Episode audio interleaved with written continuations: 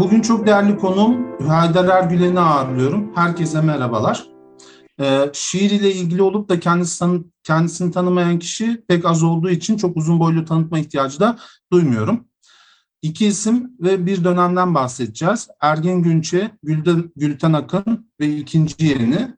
Tabii beraberinde ağırlamaktan mutluluk duydum. Müsaade ederse hocam da diyebileceğim. 80 tamam. şiirinin temsilcisinden Haydar Ergülen. Hocam hoş geldiniz. Sağ ol Mehmetcan Yavuz. E, seni epey beklettim ama kusura bakma çünkü ancak zaman bulabildim. Ve tabii bu isimler, andığın isimler üzerine konuşmayı çok konuştuğum, konuşmayı çok sevdiğim, daha da konuşmak ve yazmak istediğim isimler olduğu için de ikisini seçtim. İnşallah başka program yine yaparız. Başka isimler üzerine konuşuruz. Bunlarla bir konuşalım bakalım. Çok mutlu oluruz. Böylece bir, bir dönem daha başlığımıza gidiyor. 80 şiiri. Tabii ben şiiri çok seviyorum. Sadece ben değil, benim kuşağım da çok seviyor. E, hatta duvarlar artık slogan değil, dizeler, masallar yer alıyor. Şimdi bu başlıkları açan konuğum Haydar Ergülen. Fakat ben konuya pek hakim değilim. Bu bir kusur mu? Aslında değil. Ben çok kısaca başka iki noktaya değineceğim ve sözü Haydar evet. Hoca'ya bırakacağım. Birinci vurgulamak istediğim nokta içtiğim, içinden geçtiğimiz çağla ilgili. Ben aktif olarak bilgisayarın yaratıcılığını, yapay edebiyatı, yani bilgisayar tarafından üretilen edebi metinleri, sanat eserlerini çalışan biriyim. Şiir otomatlarca hem de yaratıcı biçimde yazılmaya başlandı bile. Yapay zeka sanatı, bilimi, felsefeyi insandan daha iyi yapabilir mi? Olabilir de olmayabilir de ama bu yön, bu önümüzde açılan çağda bir soru ortada durmakta. İşleri, sanatı, bilimi yapan makinelerse sanatta yaratıcılığın başladığı yerde artık insana gerek var mı? Tabii ki insan var olacak. Fakat artık demek ki sanat değil, sanatçının öne çıktığı, bir yanda haz ve fantazya yönünde ilerleyen etkileşim ve bireysel arası, bireyler arasında makineleşen bir uygarlık var olacak. Öte yanda sanatın değil, sanatçının konuşulduğu, bilimin değil, bilimcinin, felsefenin değil, felsefecinin, işin değil, işçinin, zanaatin konuşulduğu bir başka uygarlık paralel olarak devam edecek. Bana böyle görünüyor. O yüzden benim de benim kuşağımdan insanlar da biz şairlere çok değer veriyoruz, çok seviyoruz. O yüzden de şiir kadar belki daha önemli olan şairleri de konuşmak için toplandık. Bu şairleri çok iyi bilen biri Haydar Hoca. O yüzden kendisine davet ettim. İkinci vurgulamak istediğim başlığımızın da içerisinde trajediyle ilgili bir şey. Varoluşçuluk trajik felsefedir. Bunu programlarda söyledik. Biz de kültürümüz içinde trajediyi arıyoruz. Keşke olmasa ama dünya böyle. Varoluşçuluğa bir meylimiz var. Edgar Allan Poe'ya göre en trajik hadise bir kadının ölmesi, güzel bir kadının ölmesi. Trajik olana Atilla İlhan'ın da belirttiği gibi şairin ölümü eklenebilir. Genç bir insanın ölümü de trajiktir. Belki de en büyük trajedidir. Şairin ölümü denince hem de genç bir şairin veya sanatçının ölümü denince akla gelen isimler var ne yazık ki. Bu insanların arasında Nilgün Marmara, Ergin Günçe ve Oğuz Atay sayılabilir. Metin Altok gibi Sivas'ta kaybettiğimiz diğer sanatçılarımız gibi kötülerin elinde katledilenler var. Son olarak şiir işçiliğiyle ilgili bir not aktarmak istiyorum ki şiirin bizim neden sahne sanatları için, daha doğrusu bütün sanatlar için ne kadar besleyici olduğunu söylemek istiyorum. Sovyet sinemacıları montajı keşfettiklerinde montajı şiirin içinden getirdiklerinden de bahsederler. Eisenstein montajı Hayeku'ya benzetir. Sinema ile şiir arasında nasıl kuvvetli bir bağ olduğunu da böylece değinmiş olduk. Sözü konuğuma bırakıyorum. Mehmetcan Yavuz çok teşekkür ederim. Çok kapsamlı, e, dolu bir giriş yaptın. Zaten maillerinden de onu biliyordum. Sağ olasın. Biraz önce sen bunları söylemeden önce sinema ve şiir üzerine düşünüyordum. Çünkü Eskişehir'de bir hoca var. Hakan Savaş, belki adını bilirsin. Hakan Savaş Anadolu Üniversitesi'nde hoca. E, bazı yazılarını okumuştum sinema üstüne. Bazı kitaplar olduğunda biliyordum. En son şiir ve sinema, edebiyatta ve sinemada şiirin yüzü diye bir kitabına rastladım. Kitabın adına rastladım. Fakat bulamadım kitabı. Kendisine yazdım. O da tabii başka kitaplar olduğundan söz etti. Onların adlarını da yolladı. Aklında olsun Hakan Savaş. O. E, ben de e, sinemayla da çok ilgiliyim. Yani bir izleyici olarak çok ilgiliyim. Yani çocukluğumdan beri, gençliğimden beri, İstanbul'a geldiğimden beri çok ilgiliyim. Neredeyse benim şiir yazma e, serüvenimle iyi bir izleyici olma serüvenim aynı zamandadır. Yani diyeceksin ki hocam işte kaç yaşındasın? 65 yaşındasın. Yani sizin gençliğinizde, çocukluğunuzda bu kadar izlenecek film mi vardı? Hani şimdi tabii bütün festivaller, film haftaları, platformlar, her taraf sinema tabii. Yani şeyler e, İstanbul'da veya Türkiye'nin her yerinde. Ama her dönemin kendine has filmleri var biliyorsun. Yani o dönemde siyah beyaz filmlerin sonuna yetiştiğimiz zamanlar, oradaki film noirlar, efendim yeni dalga Fransız, İtalyan yeni gerçekçilik, Yeşilçam sineması, e sonra bizim sinemamızdaki gerçekçi e, filmler falan derken e, epey bir film seyrettim. Sonra tabii üniversiteye giderken ODTÜ'de okudum, orada sosyoloji okudum. O zaman bizim 80 öncesi, ya 1974, 75, 76 her neyse o yıllarda sinema kulübümüz vardı okulda. Ve biz orada işte Eisenstein'ın efendim başka şeylerin adını unuttum o da Rus. Kardeş hatta Zarkov. tane şey. Ee, bir, bitmemiş bir piyano için mekanik parça mı? Filmin adı da öyle uzun bir isimdi. Onları filan izliyorduk. Çünkü Sovyet elçiliğinden, Arnavutluk'tan, o zaman Çekoslovak elçiliğinden filan böyle filmler filan temin edip onları izlerdik. Tabii asıl sinema serüveni şeyde başladı. 1983'te İstanbul'a geldiğimde aynı yıl İstanbul Film Günlerinin, İstanbul Sinema Günlerinin daha sonra film festivali olacak. O başladı. İlk olarak da Tarkovski filmleri gösterdi. 1983 yılında. Şişli'de kent sinemasında başladı. E, 8 filmle başladı. 8 film sadece. Ben sinemanın kapısına gittiğimde filme girmek için kapıda kimleri gördüm? Cevat Çapan'ı gördüm, Atol Behramoğlu'nu gördüm ve başka işte benim kuşağımdan, benim yaşadığım okur yazar, şair arkadaşları gördüm. Yani o zaman çok hoşuma gitmişti. Ya dedim ki bak her yaştan hani ustalarımız, büyüklerimiz, şairler de sinemayı izliyorlar. Tabii Tarkovski deyince hani şiirsel sinema, sinemanın şiiri şeyleri hemen akla geliyor. Sonra ben orada bırakmadım tabii. Yani sadece şiirin sineması, sinemanın şiiri değil. Yani pek çok film izlemeye çalıştım ve izlemeye de çalışıyorum. Tabii bana bu konuda en çok yol gösteren bir tanesi, üzerine çok yazı yazdım fakat henüz bir kitap bütünlüğüne ulaştırmadım ama ulaştıracağım ölmeden. Ece Ayhan'dır. Ece Ayhan benim hem çok sevdiğim bir şair hem çok yakın bir dostumdu. Üniversite 2'ye giderken Ankara'da o zaman e, ODTÜ Sosyoloji bölümüne bir mektup gelmişti. Mektubun üzerinde Ece Ayhan Çağlar yazıyor. Böyle kalınca bir mektup. O zaman posta zamanları tabii. Diyor ki işte merhaba Haydar ben Ece Ayhan. Ben İlhan Berk'le birlikte senin şiirini okuduk. Çok beğendik. Sana mektup yazdık. Böyle adamlar yani düşünebiliyor musun? ya ben de şimdi yapıyorum ama mektup şeyi başka uzun uzun yazmış. Sonra birkaç ay sonra Ankara'ya geldi. İşte orada ahbap dost olduk. Sonra çok yakın olduk 35 sene. Onun mesela sinemayla ilgili şeylerinde, söyleşilerinde falan deneme kitaplarında çok geçer. Özellikle Pasolini'den yola çıkarak çünkü bu sinemanın şiiri kavramını ortaya atan da Pasolini'dir. İtalya'da bir dergide bundan bahsediyor ve bazı isimleri anıyor. Tabii gerçekçiler de var.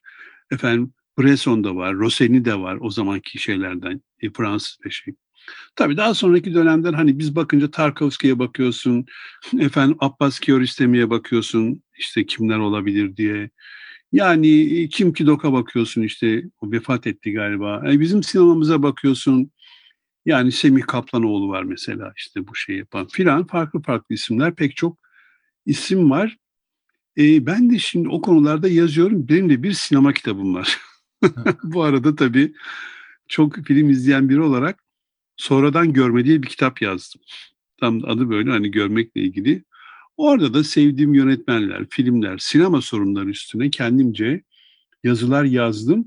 Sen yapay zekadan bahsederken biraz önce hani şiirden bahsederken tabii hani sonumuz ne olacak bilmiyorum ama şairin sonu hani şey olarak diye yazının benim şöyle bir düşüncem var. Yani hani yapay zekadan önce onu bilmiyorum tabii ne anlamak tam olarak geldiğini ve çok da bilgim yok.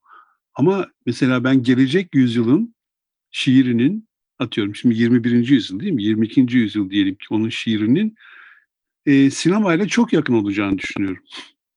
Yani sinema ile şiirin iç içe olacağını düşünüyorum. Bunları çok da yazdım. Böyle açık açık da yazdım. Yani o zaman dedim ki şiir bir 10 santim yükseklik daha kazanacak. Hani boyu 10 santim daha uzayacak diye böyle kendimce metaforikte bir göndermede bulundum. Yani sana şunu söyleyeyim. Bu yapay zeka konusunda hiç bilgim yok. Duyuyorum sadece. İşte makinelerde şiir yazı falan duyuyorum ama şuna bir inanıyorum.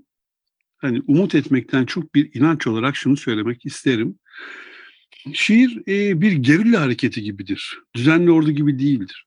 Yani düzenli ordu biliyorsun hani büyük güçtür, kalabalıktır. Bir yerden bir yere intikali hareketi zordur ama gerilla hareket dediğin hani sızabilir. Orada iner, buradan gelir, şuradan sızar, buradan çıkar filan yapacağını yapar. Şiir de bana kalırsa bir sızma harekatıdır. Yani sızmadığı yer yoktur. Mutlaka yapay zekadan da e, şiir şey yaparak çıkacaktır. Ne diyeyim hani alnın nakil demek istemiyorum ama daha böyle e, farklılaşmış, değişmiş ama yine şiir kimliğini koruyarak çıkacaktır diye inanıyorum. Şiirin çünkü öyle bir yazmaktan önce, yazıdan önce, yazı biçim olmaktan önce onun bir öz olduğunu, bir cefer olduğunu, bir kor olduğunu, kor, kor yani şeyde öyle bir şeye inanıyorum. Şiirle ilgili benim düşüncem biraz bazıları tarafından bazıları için ilkel bulunan, eski bulunan ya bunun da modası geçti denen bir düşüncedir. Evet ama yani olabilir. Ya insanın da modası geçiyor görüyorsun ama yaşıyoruz. Halbuki insanın modası çoktan geçti. Dünyadan insan varlığının çoktan silinmiş olması lazım bu kadar şey ama yaşıyoruz. Benim şiir düşüncemde şöyle yani şiirin bir defa sadece sözden, kelimeden ibaret olduğuna inanmıyorum. Bunun sadece edebi bir sanat olduğuna, edebiyatın bir dalı olduğuna da yani onunla ilgisi var tabii yazı sonuç olarak ama sadece onunla sınırlı olduğuna da inanmıyorum. Aksine insanın e, şeyin, şiirin insana yani düşünen makineye diyelim hadi senin şeyinle düşünen makineye verilmiş bir e, yolluk olduğunu düşünüyorum. Yani şiir insanın yolluğudur diye düşünüyorum ve bunu da yaratılıştan gelen, insanın varoluşundan gelen e, bir özünde taşıdığı bir e, şey diye düşünüyorum.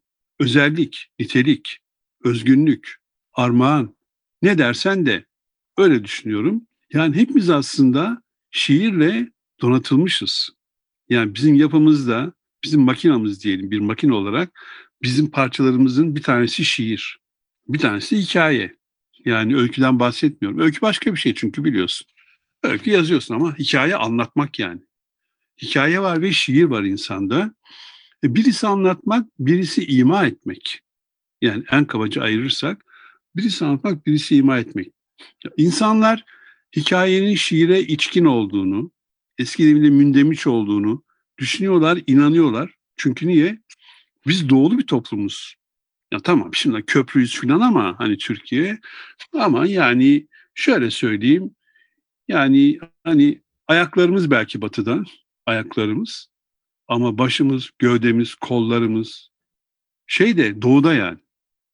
Ruhumuz, düşüncemiz doğu yani. Onu şey yapmıyoruz. Yani doğuluyuz. Ve oraya baktığımız zaman ne görüyoruz? Türkiye'de, işte Arap Yarımadası'nda, efendim başka böyle toplumlarda falan hala hikaye anlatıcılığı çok esas. İşte storyteller dedikleri şey. Yani Türklerde, Kürtlerde, Araplarda, Ermenilerde, bütün burada coğrafyada yaşayan e, farklı diller, dinler, mezhepler, kültürlerde bu devam ediyor. E, ve müthiş anlatılıyor. Yani dilin şeyini orada görüyorsun. Hiç dinledin mi hikaye anlatan birisini, storyteller denen birini dinledin mi hiç böyle halktan birisini? Ha, halktan yani halktan değil ama e, belgesellerde gördüğüm bir şey var. Bak ben şimdi şeyde yani bizim Kars civarı, Erzurum civarında falan tabii daha otantik kültürün olduğu yerlerde hala yaşıyor. Özellikle kış geceleri, Ramazan geceleri daha çok erkeklerin gittiği kahvelerde falan bunlar var. Ben bu e, şeyden önce orası güzel bir ülkeyken ve emperyalizm tarafından parçalanmadan önce Suriye. Suriye çok güzel bir ülkeydi. Bir iki defa gittim. Çok güzel küçük şehirleri vardı falan. Yaşaması da kolay bir yerdi. Orada mesela kahvelerde, Şam'da, Halep'te gelip Arapça şey anlatıyorlardı bir saat. Sana hikaye anlatıyor. Arapça bilmiyorum. Öğrenmeyi çok isterdim ama ben o, o dili o dili biliyordum. Yani o dili bilmiyorum da adam bana öyle bir şey anlatıyor ki ben ona dile bakıyordum, dile. Hikayeye değil. Yani dil nasıl çalışıyor, nasıl işliyor ona bakıyordum ve çok hoşuma gidiyordu. Fas'a gittim, işte Marrakeş'e gittim yıllar önce falan. Orada da meydanlarda hikayeler anlatılıyor. Yani Arapça anlatıyorlar.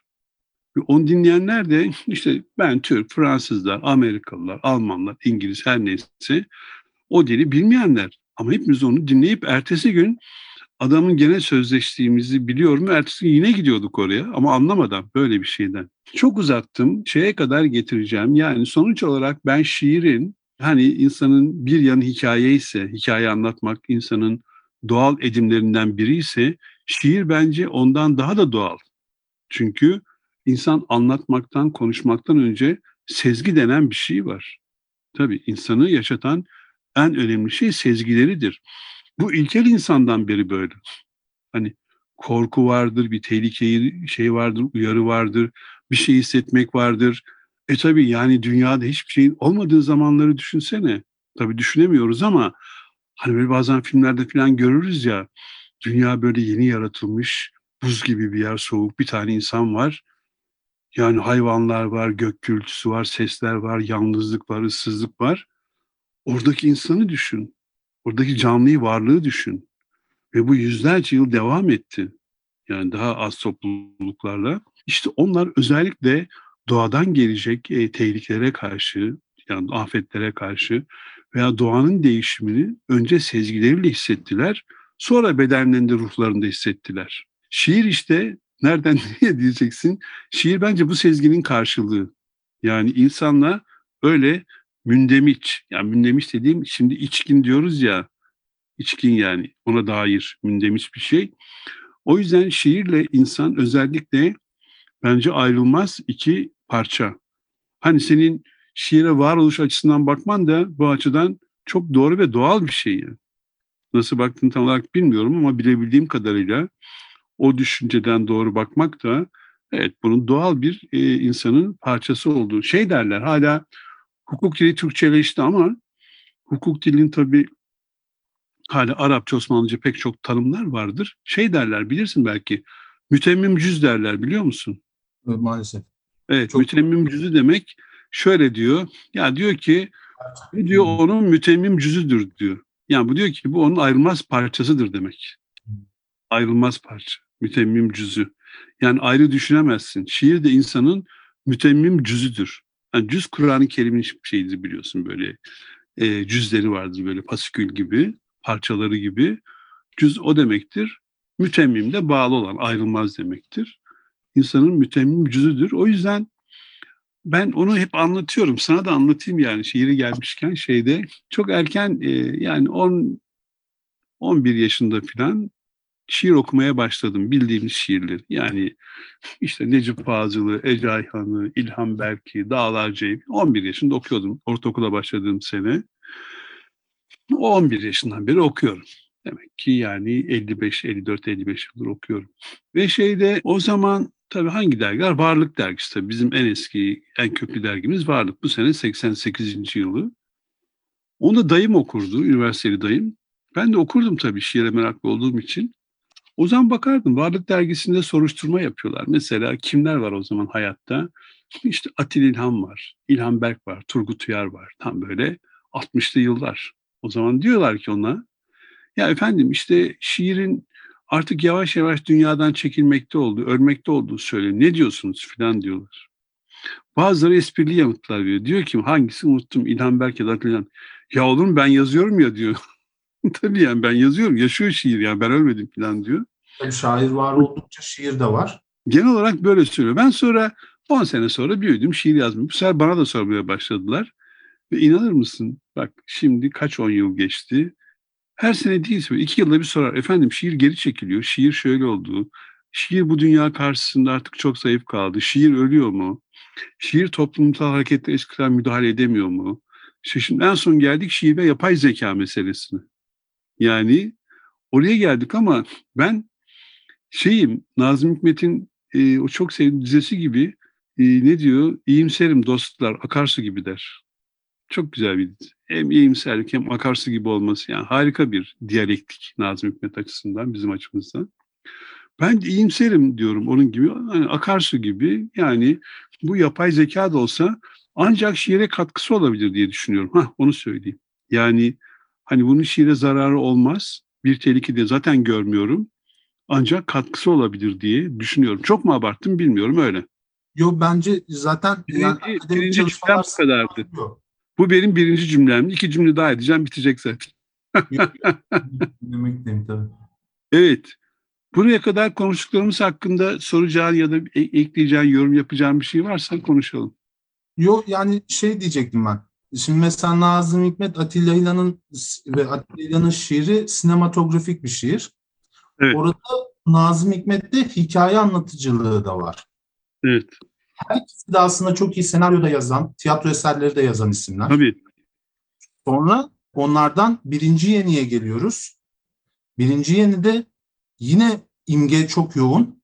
Kısa kısa hikaye anlatıcılığı var. Birinci yeninin içerisinde hikaye anlatıcıları var. Tiyatro yazıyorlar, tiyatro. Ve ikinci yeniye geliyoruz. Salt imge gibi geliyor. Ben böyle çok şey yapmak istemem. Bu tanımları böyle tanımlamak yani ikinci yeni şudur, birinci yenidir de diyebilecek durumda değilim ama siz ne düşünüyorsunuz? Bu gidişat e, Nazım'dan gelen e, şiirde bir yenileşme, sadeleşme ve hikaye içine hikaye anlatıcılığının girişi ve imgeye doğru geçiş mi var? Şimdi bizim zaten biraz önce söylediğim gibi doğu toplumuyuz. Yani genlerimiz, kodlarımız doğuya ait. Yani batı ile ilişkimiz çok az. Yani o işte Tanzimat'ta başlayan, 2. Mahmut'ta başlayan fakat bir türlü yani bir eşit ilişki değil, efendi köle ilişkisi halinde neredeyse devam eden bir şey. Yani karşı çıktığımız zaman da kölenin efendiye karşı çıkması gibi çıkıyoruz. Yani bizi niye bıraktın der gibi karşı çıkıyoruz. Yoksa itirazımız temelli bir itiraz olduğundan değil. Şimdi hikaye bizim tabii geleneğimiz, anlatıcılık geleneğimiz ama çok ilginç şiir de geleneğimiz. Yani sen diyeceksin ki yani ikisi de birden evet şiir insanlığın en büyük geleneği ve bizim de en büyük geleneğimiz. Çünkü neden? Şey toplumları tabii batılı toplumlar, daha gelişkin toplumlar, doğal olarak teknoloji nimetlerini önceden e, beri e, sürdüren toplumlar doğal olarak hani kitap basımıyla, okur yazarlık oranıyla, kitapların satışıyla, kültürel e, kurumlarının varlığıyla ve onların tabii e, kökleşmiş köklü kurumlar olmasıyla, kurumsal olmasıyla epey bir zaman ileri gittiler. Yani biliyorsun ki romanda bir batı ürünüdür. Yani batı tarafından yazılmış bir üründür. Şimdi anlatıcılığın temel e, birimi, biçimi şey hikaye anlatmak. Şiir yazmak görece tabii henüz o kadar ileri gitmemiş toplumların işte Doğu'nun, Asya'nın, Afrika'nın, Latin Amerika gibi dünyanın kıyısı diyebileceğimiz aslında genel olarak şunu söylemek isterim. Dünyanın doğusu diye bakıyorum buralara. Yani Latin Amerika'da öyle bakıyorum. İşte bizim içinde bulunduğumuz coğrafyada öyle bakıyorum. İşte Araplara da öyle bakıyorum. Uzak Doğu'ya da öyle bakıyorum. Her neyse bunlar da dünyanın doğusu. Biz henüz yani şeyden tarım toplumundan, kırsaldan, köyden, efendim bu doğadan daha yeni yeni kopuyoruz. Kopuşumuz daha yeni. Tabii kişisel olarak çok eski şey olabilir ama toplumlar olarak daha yeni kopuyoruz. O yüzden de şiirle bağlarımızı henüz tam olarak koparmadık. Hiçbir zaman kopmaz ama daha kentli bir şiirimiz olmadı. Evet ikinci yeni bunu denedi. Daha kentli bir şiir denedi. Bunu biraz yazdı ama bu mesela bizim gibi toplum için tümüyle sürdürülebilir bir şey mi? Değil. Neden değil? Şunu şöyle söyleyeyim. Yani şiir geleneğinin içinde bugünkü mesela şeye baktığım zaman hatta bugünkü değil çok uzun yıllardır yani şiirin yani hem yazıyorum hem konuşuyorum hem okuyorum. Yani bir tür şiir topluluğunun içindeyim yani Türkiye'de. Ee, o yüzden buna dair görüşlerim, izlenimlerim var kuşkusuz. Ve oraya baktığım zaman bizde eklektik demeyeceğim ama retro mu demem lazım bilemedim. Bütün şiir türlerinin bir arada aynı anda yaşadığını görüyorum. Şimdi bu birinci yenide garip döneminde bir süre o şiir öne çıkıyor. 1940'lardan başlayarak dediğin garip akımı işte Orhan Veli ve iki arkadaşının Melih Cevdet ve Oktay Rıfat'ın girişimleriyle başlıyor. Uzun bir süre sadece başka şairleri değil ama okur yazarı da toplumu da etkileyen bir şiir haline geliyor. Fakat ikinci yeni şiirine geldiğimiz zaman 1900 işte 53-54 diyelim ilk ürünleri, ilk verimleri dergilerde yayınlanmaya başlıyor. İşte Pazar Postası'nda, başka dergilerde. O zaman mesela şiire birinci yeni döneminde olmayan bir çeşitlilik, bir zenginlik e, gelmeye başlıyor. Yani hala garip gibi yazanlar var. Hala halk şiiri tarzında yazan var. İşte ikinci yeni var. işte Fransız şiiri gibi, gerçeküstücü gibi yazan var, imgeci yazan var, toplumcular başlıyor bir taraftan tabii o zamanlar filan. Şiirin böyle çeşitlenmeye başladığı yıllar. Şimdi